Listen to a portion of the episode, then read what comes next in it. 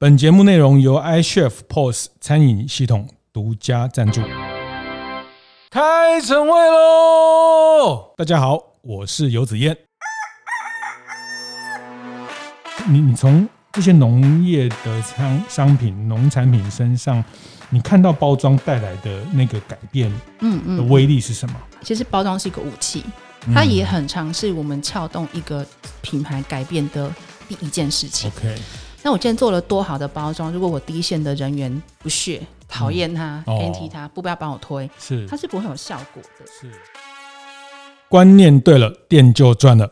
欢迎收听大店长晨会。每个礼拜一、礼拜四，我们和大家透过 Podcast 方式分享服务业的经营、服务业的趋势和知识。那中元节结束了哈，那接下来就是中秋节啊。中秋节是餐饮服务业、零售业一个非常非常重要的旺季，跟一个很棒的一个商机的一个。时间点哈，那特别是今年五六月的疫情，呃，让大家的上半年的营收都蛮辛苦的，所以中秋节这一波，我想大家现在应该都正忙着想办法，在中秋节的呃，不管是礼盒或是呃餐饮的业绩，想要有一个很不错的表现。那政府也在透过呃一些消费的鼓励哈，包括五倍券啊等等，那希望来活络我们。的啊，餐饮服务业这部分，那其实也也非常谢谢各位服务业的伙伴、服服务业店长哈，在这段疫情，确实我觉得，呃，我们内需产业，呃，因为不能内用，因为呃，这个要配合防疫的这些部分，其实呃，跟大家。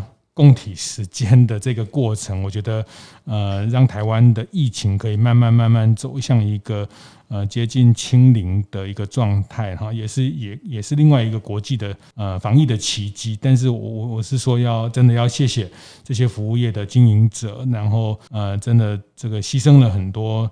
这个商商机的机会，然后帮大家守住了这个疫情的防疫的这这个阵线。那这一集我们请了啊合意创意哈，那他强调他不是设计公司，他是创意品牌公司合意创意的蒲维平蒲老师蒲博士啊那。其实我都称他是呃这个农创哦农业创意农创的教母哈。那我想请他来跟大家聊聊包装。那先请蒲老师跟大家打个招呼。连哥好，各位大店长陈慧，还有各位大店长伙伴，大家好，我是维平。好，那蒲博士。听起来声音还是很甜美哈，那个 有一种少女甜的感觉，少女心啊！是啊，我们节目很久没有这个女女生的来宾哈。蒲老师，呃，这集我为什么会请她来谈包装哦？因为，呃，第一个就是说中秋节接近了，呃，这个待会我谈一点这个，因为我很爱吃这些烘焙类的东西呢，呃，今年。呃，其实从去年这个蛋黄酥的这个热潮，我自己有一些观察哈。那呃，那我我觉得特别想请蒲老师谈，因为他这几年在呃从西部做到东部哈。那疫情刚解封，他呃已经跑了四五千公里了。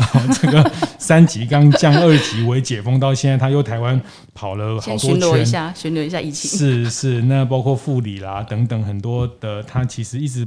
在帮台湾的很多农会做改造。那其实参加过大店长建学团的伙伴，应该也都记得我们到呃花坛的呃一个茉莉花。茉莉花坛梦想馆，对，茉莉花梦想馆哈，那从很多的茉莉花产品、茉莉花的咖啡等等的这些包装，到整个品牌的再造，还有这个茉莉花的呃产品，后来还的包装还得到了一个 IF 设计奖啊，我想这个大家都在大店长社群伙伴应该都蛮。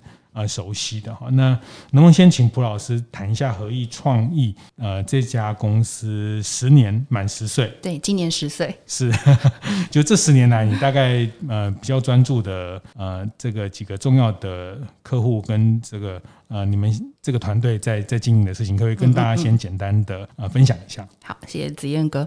呃，合一今年第十年，其实差不多在十年前，我们真的误打误撞进入农的这个领域。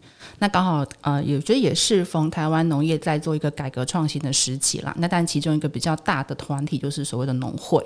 那农会刚好，其实大家会以为它是公家单位，下不是。其实全台湾大概有三百多间农会，哦，它其实是各自独立的个体，是完全财务独立，完全它的、哦、呃整个的的的经营都是独立的。哦那那时候我们先先就是呃花跟花坛乡农会先认识，所以其实做了第一个比较代表的案例是花坛乡农会，之后就拓展了我们很多相关的农会或是农业商方面的。客户，那后来我们慢慢的再发展到现在，其实也不止像包装，其实从品牌的定位，但前几集有很多大师来聊了，我们就不敢那个再造次太多。其实从品牌定位，从包装，从主题馆，从园区，到后来其实慢慢也展开到把农创这个主题再更扩大到农旅食啊这三大方面去做农业、旅游体验，所以跟餐饮。没错，也做了，比如说像呃下图的酒店的规划啦，然后、嗯、然后包包括像今年的一些王品集团的一些呃品牌的 rebranding，、哦、大概是这样。那个元烧嘛，元烧还有一起、嗯、对，后来元烧改成露营风。那以及像鸿海集团这几年也有跨足到比如说生技或是食养这一块，是我们也有帮呃呃协助一些部分这样。是，好像前前前一两拜我看你 FB。就是到富里，对，今年的刚好也是六六呃金正花季的时期，金正花季对，对。然后因为今年刚好疫情嘛，就不能办实体活动，嗯，所以我们今年就改成线上的，所以我们就办一个线上的 party，然后有拍影片，然后也帮大家。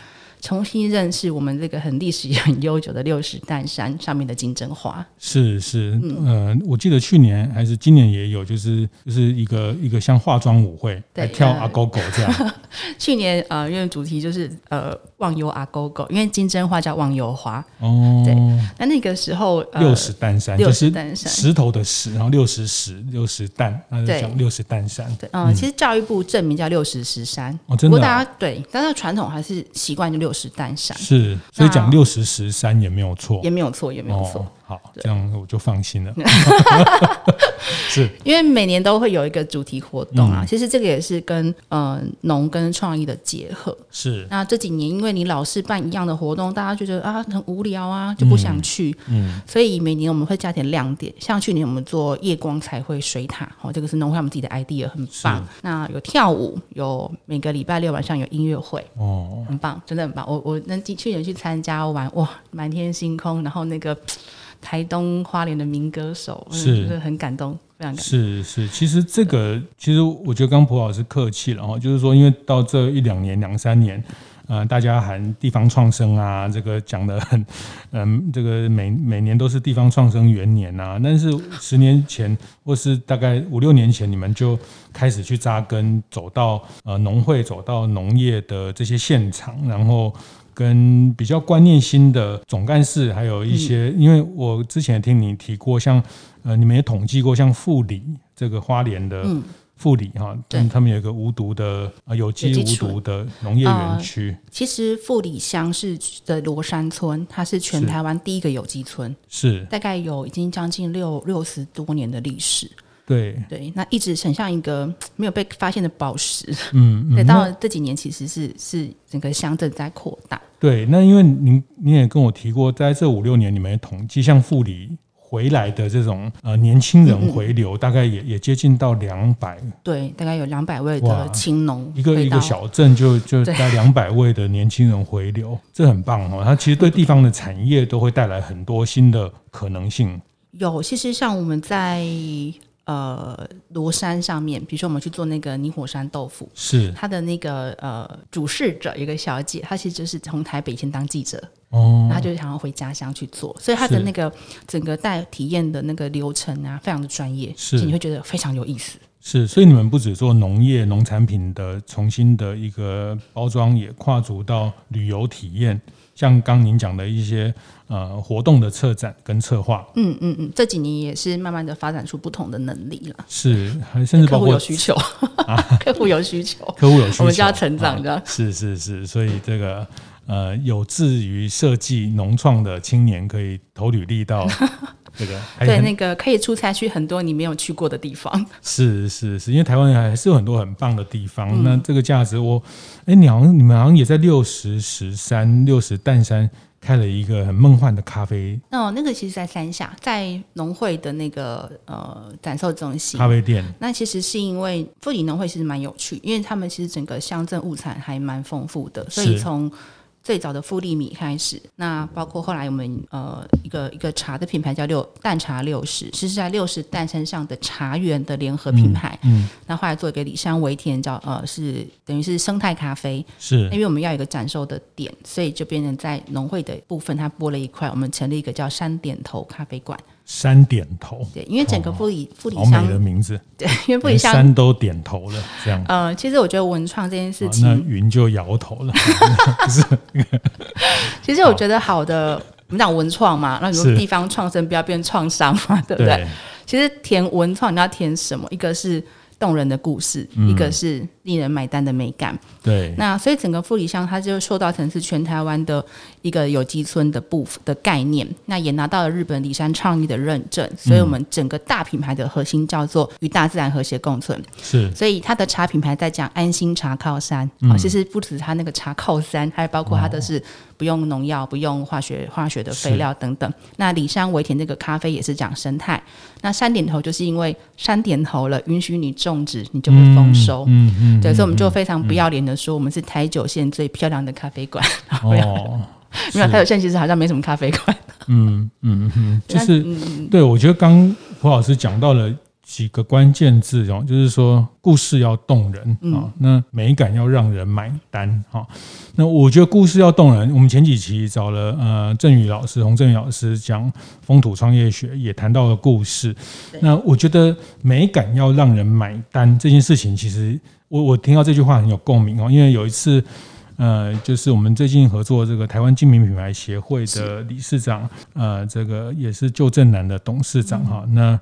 呃，这个他就跟我提到说，他们就跟呃那时候严长寿先生啊等等带了很多呃这些高阶的主管啊，这些电子业的老板啊等等，呃到台东去，然后大家就是看一看就觉得没有什么东西可以买哈，然后买的东西都是用塑塑胶袋，塑胶袋 那个。这个黄色、这个红色的这种塑胶袋，相间，对，红白相间这种中华民国美学的塑胶袋，让客人提哈。那其实大家都准备了钱去了，大家都准备了黑卡去了哈，就是说那种没上线的黑卡、信用卡，但是他不知道要刷什么，不知道买什么，是有美感让人家。那我觉得故事，其实我觉得这几年下来，大家对故事的呃品牌的论述，其实慢慢都有一些方向跟开始去。懂得去沟通，但是美感要让人买单哈。那这件事情，呃，我觉得。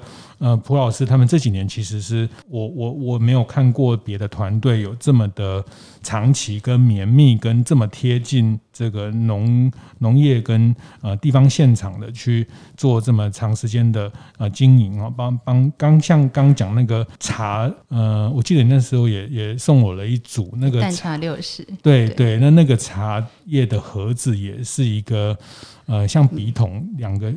它它用完之后可以当笔筒使用，非常雅致，也得到了一个设计奖嘛。那是红呃二零一九的红点。对，所以这个农会的产品都可以得到红点设计奖。呃，我觉得这个在你们在台湾创下的记录吧。我 我觉得应该不嗯、呃，不管任何业主啦，应该是说，我觉得蛮蛮蛮幸运的，遇到很多的总干事是比较刚好就是想要改革创新，那我们是找到我们来做，我觉得也蛮全力的支持。那有一些，我想如果是设计的朋友应该很有共鸣。你可能端出了哦三道菜，你最喜欢的是 A，只有、嗯、老板选的哦，你最不喜欢的 C 啊，这个也很有可能。所以我觉得我们遇到这几个业主都基本上他们在国际。观或是美学上都蛮有它的一个基本的素养，嗯、所以我觉得这部分呃这几个农会合作下来也，也也都我觉得有蛮好的一些成绩。哦，但是农会总干事选举都很险恶，不是吗？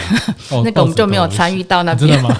所以你要跟总干事喝很多酒吗？我不喝酒哦，因为我们总干事蛮多，哎，现在好像女生还蛮多的。哦，真的。对对对，嗯、然后我觉得女性有一种很细腻跟很龟毛、很要求的特质。哦、是。对，那。我觉得真的是很感谢啦，我们遇到的的这些姐姐们，然后都是真的一起把事情做好。嗯，可是过程当然也蛮辛苦的，就是那过程当中被要求的时候，你就会 好努力。嗯、其实他们也也想做改变，那他们也很怕，就是他们也想要做出一些成绩，但是这个这个改变总是要你不知道，不太知道说这个市场会不会这样接受。没错，甚至内部吧。我觉得其实有很多总干事要改变的时候，内部的我们见证过蛮多。一开始觉得很 哦很害怕这样，因为现在做了快二十间农会嘛，所以呃，但有改变程度。高跟低的，可是你大家可以看到共同的点，就是当一个保守的群体，不管是企业或者是农会或者是学校都好，他要面对一个改变的时候，嗯、那个反弹跟抗拒的力量是非常的对，哎、欸，有感的这样。嗯、其实喝两杯还是很重要了。那我上次在那个池上 带我爸爸妈妈去池上。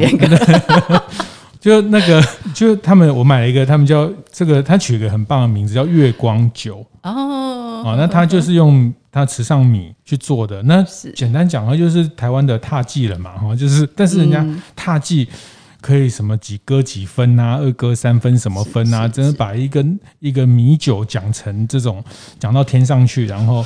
然后，因为他用不同的保鲜的方式、冷藏的方式、口感的方式，那诶，那我就觉得我们池上米，其实池上米，我后来才知道，真正真正的池上米是非常非常非常昂贵的。嗯嗯嗯。那大概不比咖啡豆便宜哈，那一一小包半斤就可能一千多块，或者是因为它是最早在。这个大波池上面，它叫池上，嗯嗯嗯、对，那是最早是日本人的这个天皇都把从池上米，所以那个米可以做成很棒的呃米酒，那就像踏记的这，那我觉得那个月光米名字取得不错，也是在农会买的，但是呃包装 OK，但是我觉得那个包装还有很大的空间可以。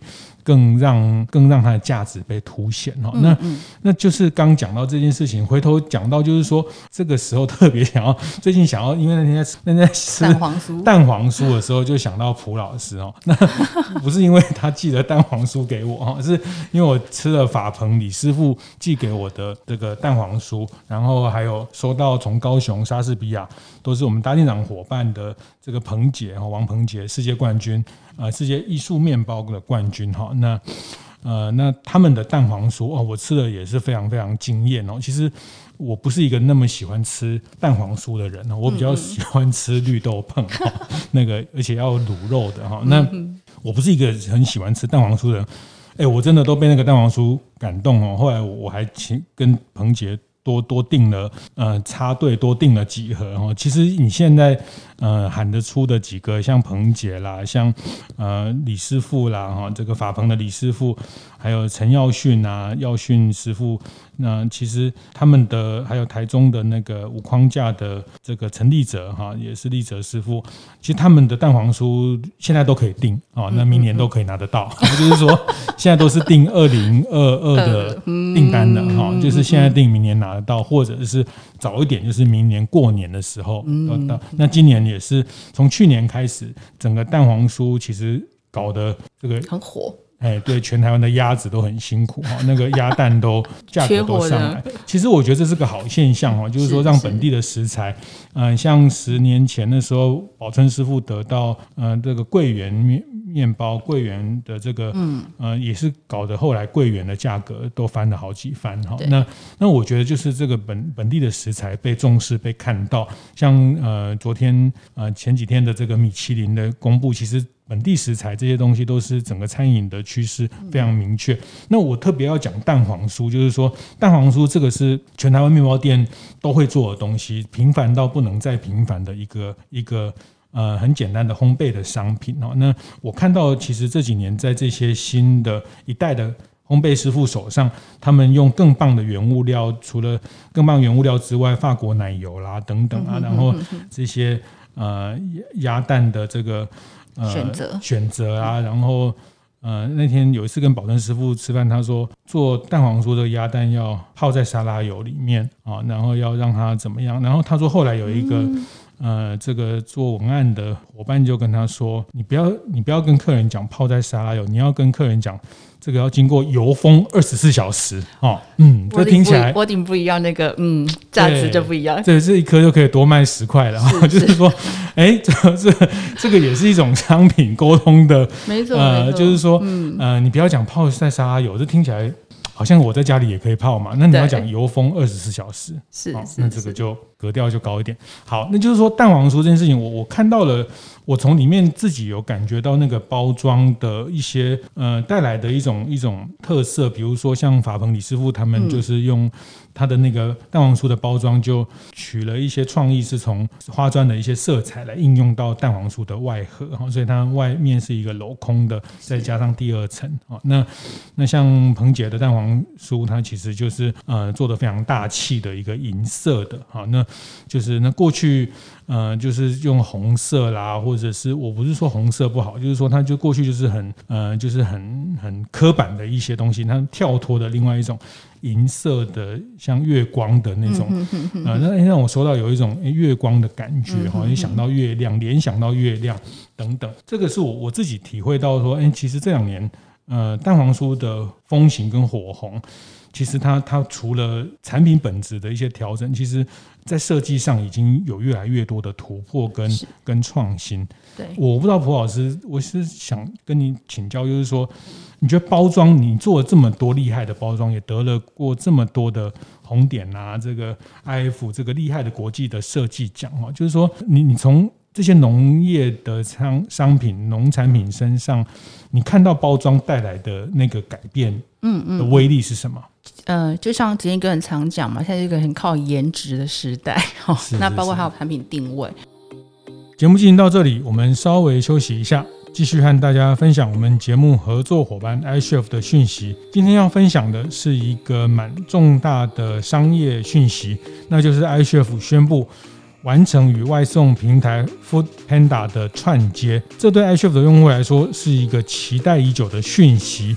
在这次的整合完成之后，iChef 也是唯一与 Uber Eats、Foodpanda 还有 Grab 等世界级外送业者有深入合作的餐饮科技平台。不止在台湾，包括香港、马来西亚、新加坡等各地的 iChef 用户，都可以透过 iChef POS 系统直接管理外送平台，并接受订单。对于现在在接单越来越多元的餐饮经营者来说，绝对是一个提高效率的很大的帮助。想了解更多关于此次串接合作讯息的大店长们，可以上 iChef 官网看看哦。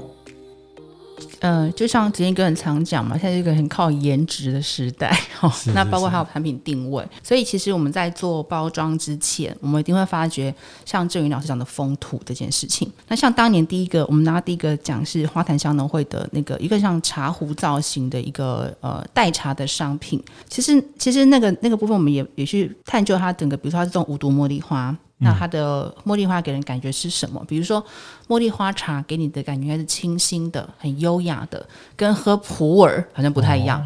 乌龙、蜜香红都不太一样。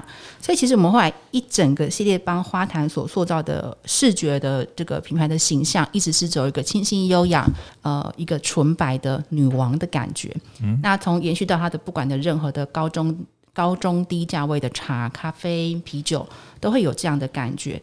那后来我们帮他定了一个定位，就是因为其实后来帮他得了还蛮多个奖，其实红点 IF、Penta 啊，很好几个，嗯，我们就给他一个，就像刚刚今天跟讲油封一样，你要给自己一个江湖地位，哦，我们就呃称他为全台湾最会得奖的花啊，所以其实就非常的好玩。嗯、那也曾经在这个过程当中。因为改变了外貌，但本质还是非常的棒。可是你改变了之后，包括其实待会会聊一些，包括包材的成本跟呃，你希望提升一些获利的空间，也包括定价的这个这个意见的冲突啦。嗯、比如说他们不敢定高，是但是其实你不定高，你怎么你就上不了通路这件事情。嗯、在副理的部分也是，像刚刚聊那个六十担山的茶，其实蛮好玩的是，呃，一直在讲说六十担山没有人知道他有种茶，还不是种金针花吗？对对对对，结果。嗯那年刚好是总还是跟我说，哎、欸，我想要帮他们做一个茶品牌。嗯，那我说为什么要做这个东西？他说因为我们山上的农民其实有一些在种茶，然后都很厉害哦，都跑去别的乡镇，什么鹿野、瑞穗、台北拿了金牌奖回来。嗯、是。结果因为我们富里没有推查，他们只能去别的地方比赛。哦。那农民就觉得说，哈，我富里人为什么要挂别人家的地名这样？嗯。嗯，那又包括回到，我觉得也是蛮，可能也蛮多现在呃，我们大店长朋友的痛点，就是说你的包材成本。然后你的品牌行销企划设计费，可能对一个小农而言，他是没有办法负担的。是，是所以这个案子特别在它是一个区，都做义工，没有没有没有，这样我可能就看不到我了。所以后来我们就农会要做区域品牌，等于农会来来负担这样的前置的费用，包括包材。嗯，那农民比如说 A，然后 A 农民想要买两百个盒子，我就我就零卖给你，那我们共同打一个品牌，其实集中力道去。去打仗比较有效。那那时候蛮好玩，就是我们就上上山去访农民，然后跑了大概呃六七个有，然后每个听他们讲。那农民在那边种植，他就一直讲说啊，我们这边哦很可怜啊，怎样怎样。我说哎，怎样可怜？其实他们讲的就是说，因为东部的关系，生长的速度比西部的慢，嗯，所以每次都赶不上拍卖啦，赶不上什么什么，所以我们都没有乏人问，呃，就是有点没有人知道我们的好这样子。是是。后来我们就转了一个一个。定位，我们就把它定位，呃，什么是淡茶六十？因为生长在六十担山，嗯、那个蛋改成是元旦的蛋。哦，那我就跟农民说，以后人家问你那个你的茶有什么特色，你就要说我们是全台湾第一个迎接呃迎接第一道曙光长大的慢养茶。哦。那为什么是慢养？他们就啊，因为我们天天气干燥干燥。我说、嗯、你不要讲这个，客人没有要听。对你就跟他说，因为我不放农药，我不分不放除草剂，所以我长得很慢。慢慢来，你就。对，就切到其实就是他讲的无毒有机健康这件事情上面去了。那还有一个比较好玩的是家东乡农会，他是做莲雾的。哦，对。那我们这几年也哦，那个也很棒，就是莲雾的一个干燥的果干。啊、呃，以后也开发出了果酱、果露，然后双麒麟、冰棒，超好吃。就是它越来越多的香，非常清香。莲雾其实是一个非常清。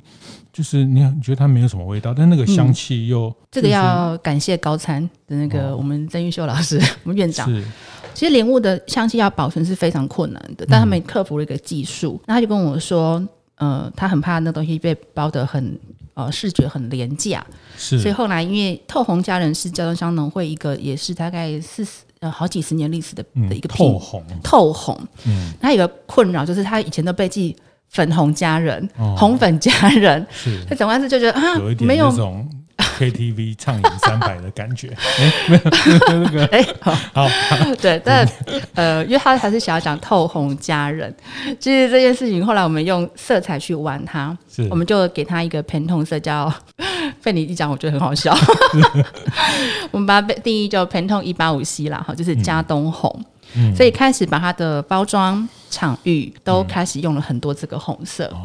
那后来这个莲雾就就经过了一个比较呃简约跟高级的设计之后，嗯、也就打通了很多海外的通路，是甚至有进到北部的知名精品百货的超市。嗯，那一颗莲雾 so far 可以卖到一颗比较高级的版本是两百一十块钱一颗。嗯、Jason's Market 啊，是个 City Super 这样的店。嗯、对对对，嗯、所以我觉得呃，透过这些视觉可以帮助农产品真的。更把它的特色提升，这个、然后真的是很好玩，非常好玩，很大的功德哈，就是让农创酵母。其实我觉得不是只有让，就不是产品卖贵，而且后面是让土地的价值可以提高哈。嗯那嗯，大家可以去 Google 一下这个花坛茉莉花茶的这个礼盒哦。那其实它就是用纸板做成了一个像茶壶的形状哦。那它里面还是茶包，还是很方便，你打开就可以。啊、呃，去去冲泡的茶包，那那这个其实跟外国人跟不同的呃这个送礼的沟通，其实都非常像。我们那天去呃巨大，嗯嗯啊、呃、那次建学团哦，那那也是巨大的创办人刘金彪彪哥亲自出来迎接我们。那因为前一天刚好到花坛，我就呃买了我们在呃卜老师设计的这个来送给彪哥，然后他也非常非常开心哦，就是说其实真的是可以。传递心意，嗯、呃，拿得出台面的，就是说，就是真的不会没没 anky 哈，就是说我们自己的东西展现的美感的这种。那刚讲的几个例子，大家可以去看看，呃，看看他那个呃六十担山的淡淡茶，六十，蛋茶六十，还有这个透红佳人。那刚有讲到这个，就是做。请设计师做义工，这个是错误的观念哈，就是说绝对是错误的观念，绝对是错误的观念。请爱护设计师，对，爱护设计师呢，呃，就是尽量的去喂食他们哈。就是说，这个设计当然是有价哈，那其实它让商品的价格可以被提高，因为过去呃，这包括到定价，就是说嗯嗯嗯呃，可以让它定价进到更上面的一个层次啊。那我觉得。我也不是说鼓励，其实我还蛮鼓励东西卖贵一点啊。但是我是说，就是说那个贵的价值跟内涵哦，就像呃这个前几天的这个米其林的这个，这次也是我们大店长建学团第一团就去这个富锦树哈那个这个这个香槟台菜，那他说每次客人都嫌他们东西贵哈，那那他都问。这个同事说，他客诉就是客人都说他们东西贵，那那他就问第二个，那贵然后呢？那就没有第二，就是客人其实只是觉得贵，但是他就是来，但是他也没有在买单的哈。那但是贵，但是有道理，我觉得这个是我们也是前几集在呃跟郑宇老师也聊到贵，但是有道理这件事情，我觉得是我们要创造价值的一个很重要的。呃，核心的想法。那那其实你刚刚讲那个，就是说，它像刚刚那个呃莲雾的那个例子，因为它透过了一个价值的提升，包装当做一个手段，呃，进到了一些比较高的高级的通路哈。那这个我也很有体会，因为之前有一次有一个品牌叫星球爆米花啊呀。对，那他们那时候刚开始推的时候，也是，嗯、呃，就是本着台湾人的 CP 值的精神，就是，然后因为爆米花嘛，然后就做的，呃，比较超值，比较，但是后来他们要进到香港的通路的时候，香港的 City Super 就跟他们说，你们这个价格太便宜，就 是没有办法在这里，没有办法在这里上架。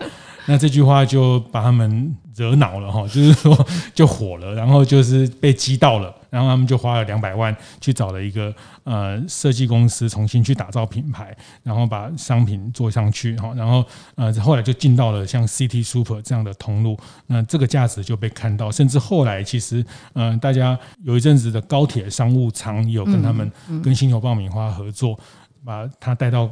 高铁的商务舱哈，那呃，其实讲到底也不过是个爆米花哈。那爆米花其实品相这里面选择也非常非常多哈。那但是在品牌塑造上，他们透过一些包装的一个呃提升，那这个事情其实我觉得是就可能是回应刚普老师讲到，他让那个价值被被辨识出来。其实我觉得比较有趣的应该是说，嗯、呃，当我们自己在选择业主的时候啦，我们会真的去了解他整个的过程。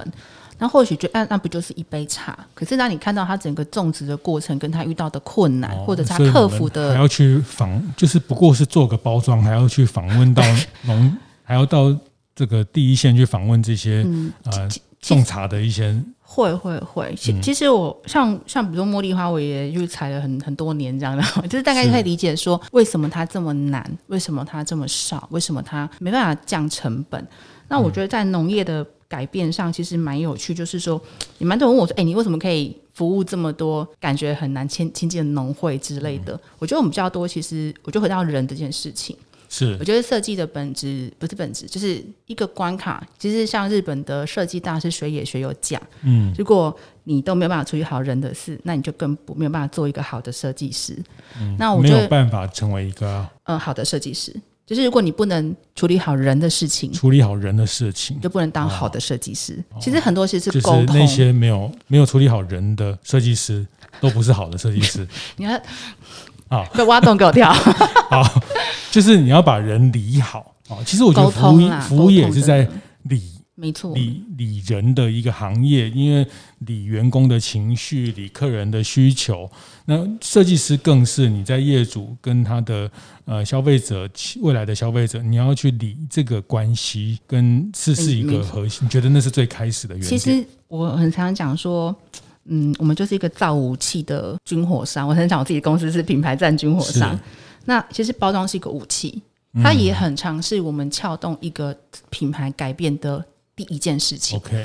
那我今天做了多好的包装，如果我第一线的人员不屑、讨厌他、偏踢、嗯、他，不不要帮我推，是，他是不会有效果的。是。那我觉得，包括这几年，我们跟农会有很多的交织哈，因为也很深嘛。包括我，我觉得我都常开玩笑说，哎、欸，真的那熟到很像我们家是他们的品牌管家、品牌部，档案不见得找你，好，那什么都找你，也一起经历很多事。像我记得我有一年在花坛开会，开到一半，就你知道外面在干嘛吗？外面在抢银行哦。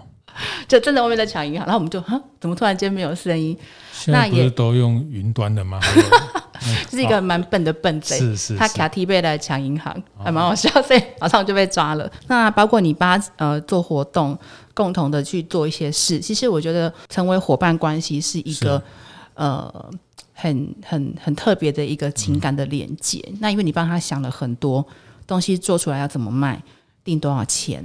什么通路适合？我觉得它就是一个包装背后更深的意涵。是是是，你讲这一段就其实我我我认识蒲老师是在应该在六七年前大店长的课程，我记得好像就是这个演讲的那一场，呃、不是啊，就是说。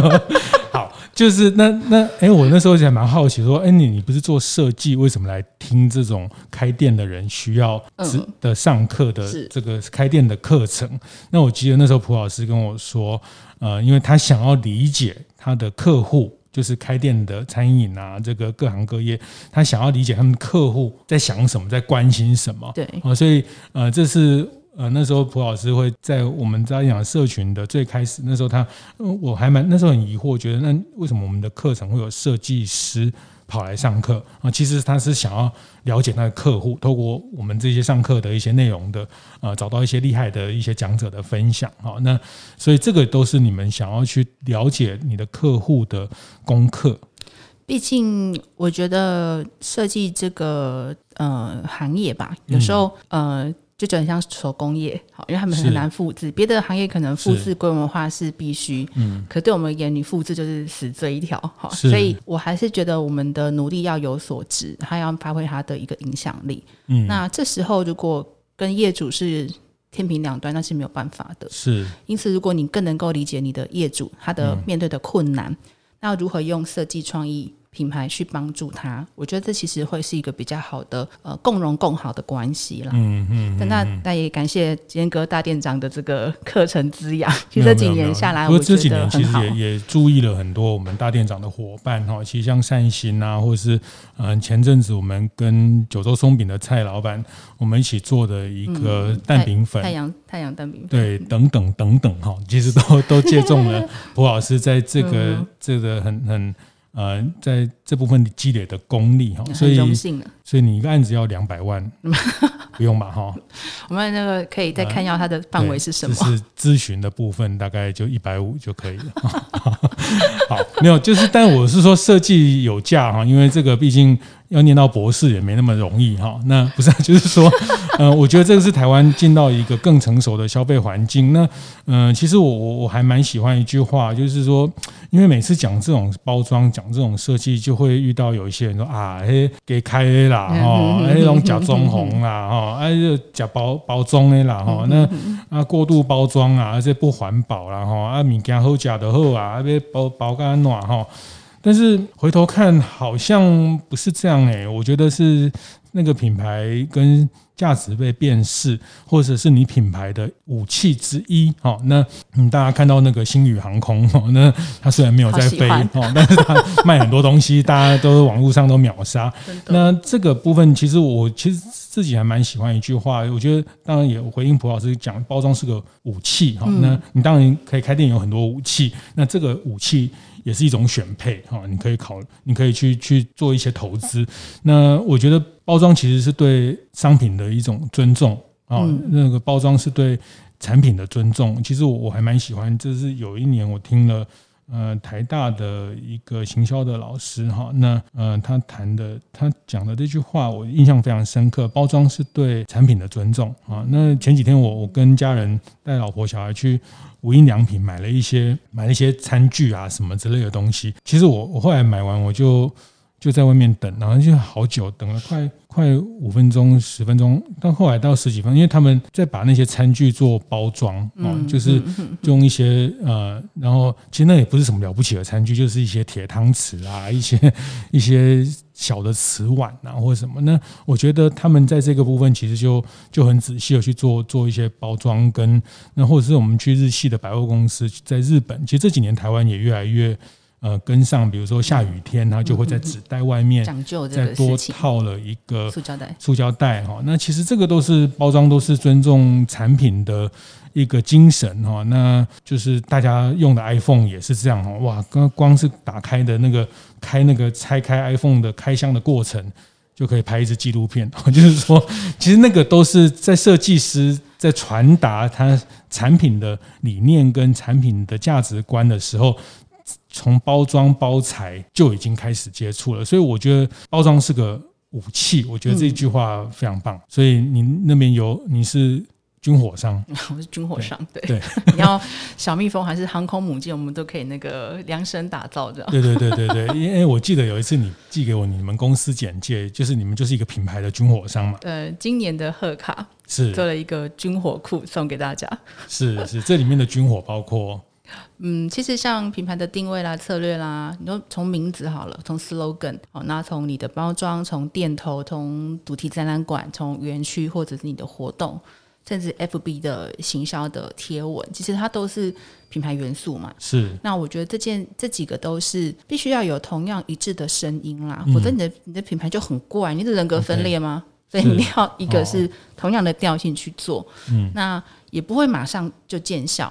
我记得我以前在念书的时候，课本有一句话，然后品牌是什么？英国的哪哪一个学者讲的？嗯、就是你现在播一颗种子，两百年后就会长出很好的森林。好，所以它其实是要时间去发酵它了。嗯，那刚刚聊蛮多的案例，其实也都是呃八九年啊，快要十年的一个积累，它到现在可能会比较更量体更大、更成熟。是。啊，我觉得品牌这个包装确实是个武器哈。我觉得这个比较，我觉得这句话也是我今天学到。我觉得它更有攻击性，它不是说它只是呃，只是一种防御或者是一个，它其实是个攻击，可以攻击，可以去触动那个，然后去做价值的辨认、价值的提升的一个非常重要的一个武器哈。那呃，当然我我觉得。这这个里还要再再继续请教蒲老师啊！我觉得下一集我特别想要问，就是呃，大店长的这些伙伴，我们大部分店数不是太多哈，我们没有办法像像苹果、像这个星巴克一出手就是几万个、几十万个这个商品的包装包材。那我们在做商品设计，我们希望希望提供一个比较好的。呃，开箱的体验，包装的体验，特别是在这波疫情哈，你可能透过宅配，透过呃非接触的方式远距卖东西。嗯嗯，那我也想问蒲老师的观察，就是有没有看到，特别是像电商疫情之后，呃，这种包装上的一个该怎么样去去去面对一个新这样的一个购物的模式，在包装上有什么特别要提醒？